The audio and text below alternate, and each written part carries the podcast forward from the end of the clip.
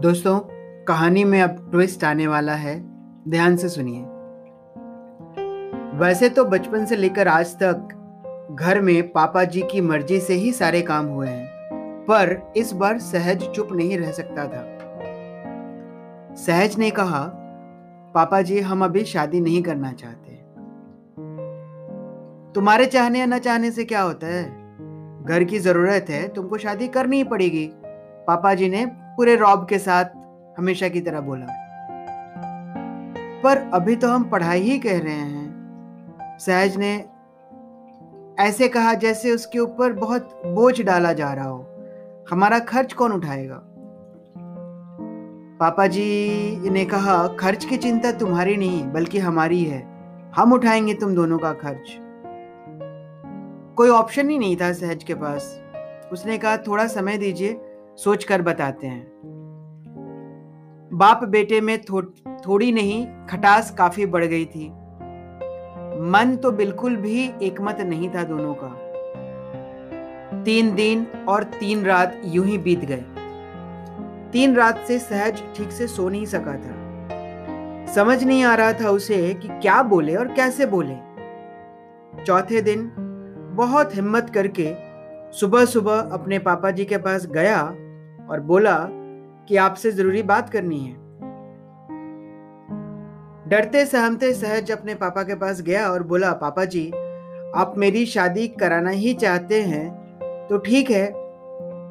मेरी शादी आप शान से करा दीजिए।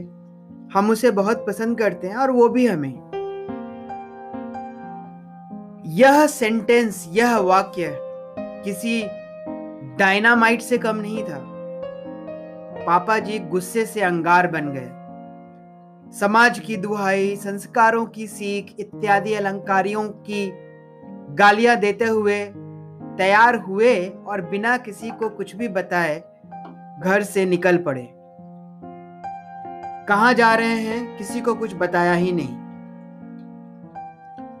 सुबह से दोपहर हुई और शाम से रात।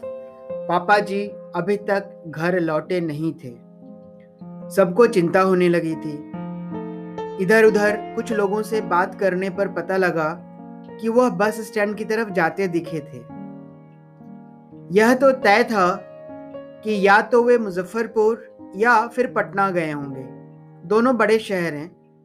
कहाँ ढूंढा जाए समझ नहीं आ रहा था। सब सहज को कोसे जा रहे थे और वह चुपचाप सुनता जा रहा था। अंदाजे से उन होटलों में पता लगाने का विचार आया जिनमें वो कभी कभार कार्यवश रुका करते थे। गाँव के ही एक दो प्रबुद्ध व्यक्तियों और पापा जी के मित्र स्वरूप लोगों को लेकर सहज ने मुजफ्फरपुर से खोजबीन शुरू की। पहले दो होटलों में जाने पर निराशा हुई और यह भी लगने लगा कि कहीं वो पटना न चले गए हों। मुजफ्फरपुर के एक दो होटल और ढूँढने बाकी थे। चौथे होटल में पता चला कि वो वहीं ठहरे हुए हैं। एक तसल्ली तो अवश्य हो गई कि वे स्वस्थ हैं, पर दवा के बिना उनकी तबीयत का बिगड़ना लाजमी था, स्वाभाविक था। सब उनके कमरे में पहुँचे और अनुहार मनुहार में जुट गए। पापा जी ने तो जैसे किसी की भी ना सुनने की जिद ठान ली थी।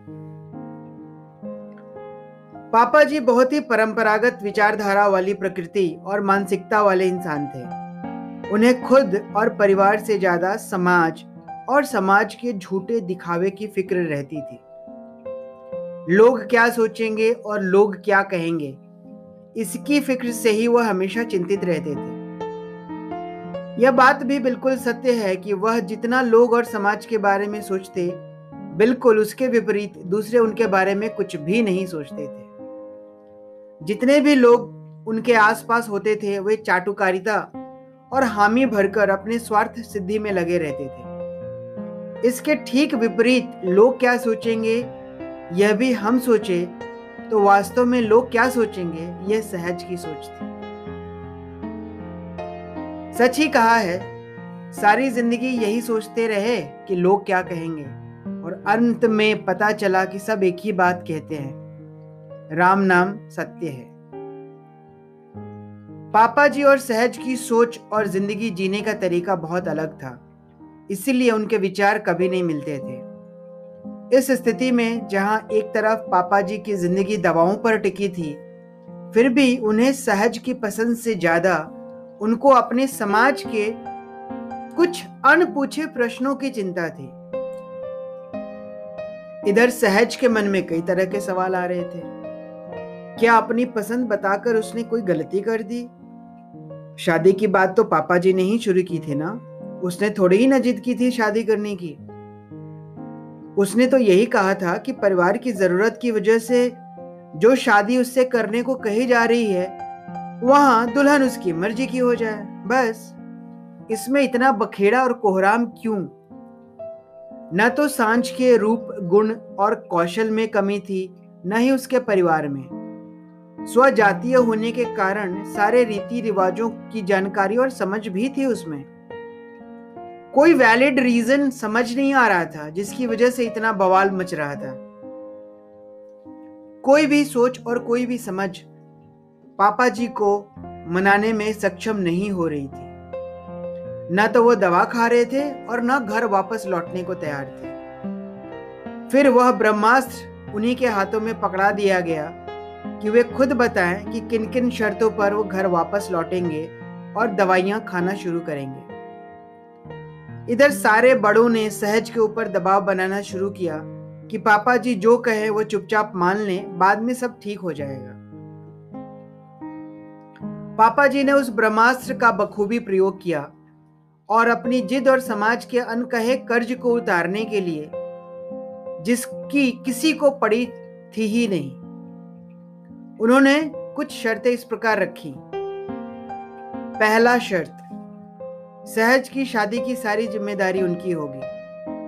दूसरा शर्त, सहज के लिए लड़की का चयन सिर्फ़ और सिर्फ़ वही करेंगे। इसमें सहज का कोई पसंद, नापसंद कहने का कोई अधिकार ही नहीं होगा। मरता क्या ना करता, एक पिता होकर अपनी जीत की खातिर उन्होंने सहज को ज़िंदा ही शायद मार दिया। सहज ने सारे शर्तों को मानकर हाँ कर दी। पापा जी वापस आने को तैयार हो गए। उधर दूसरी तरफ़ पापा जी ने जाते जाते सांच के बारे में उसके मम्मी पापा को कुछ ऐसा बोल दिया, जिसकी वजह से उसे भी रांची से निकालकर किसी और जगह भेज दिया गया। इतना ही नहीं, पापा जी ने तंत्र मंत्र यज्ञ और हवन का भी भरपूर सहारा लिया। कुछ तांत्रिक विद्वानों को बुलाया गया और उन्हें इस बात की यज्ञ करने की योजना तैयार करने की कही गई, जिसका फल दोनों को उनके दिल और दिमाग से निकालने का लक्ष्य था। बहुत ही घटिया मज़ाक किया जा रहा था उन दोनों के साथ। और साथ में ये मज़ाक बहुत क्रूर भी था। करने वाले सारे अपने ही थे। शिकायत किसे करें, क्यों करें और कहाँ करें? इस वक्त उनके साथ शायद भगवान भी नहीं थे। कहीं ना कहीं भगवान पर से भरोसा उठने लगा था। कहने को तो सब नॉर्मल हो गया था। सहज वापस कॉलेज आ चुका था। अपनी मनस्थिति बताने और शेयर करने को उसके पास आज कोई नहीं था। वो अंदर ही घुट घुट कर मरता जा रहा था। कुछ दोस्त, कुछ सीनियर जैसे Kishore sir, Sumit sir, Abhijeet sir इत्यादि के साथ और कुछ स्पेशल जूनियर्स जैसे पंकज और प्रशांत ने इस समय उसे बहुत बल दिया। पर सहज अब बदल चुका था। उसने बहुत कोशिशें की किसी भी तरह से शान से संपर्क करने की, पर सफल नहीं हो पाया। थक हार कर उसने यह मान लिया कि वो उसकी ज़िंदगी से अब हमेशा के लिए जा चुकी है। उसने शान से वादा किया था कि वह सिगरेट और शराब को हाथ नहीं लगाएगा। पर जब वही नहीं रही तो वादा कैसा? किसके लिए वादा निभाना? आज की कहानी में बस इतना ही।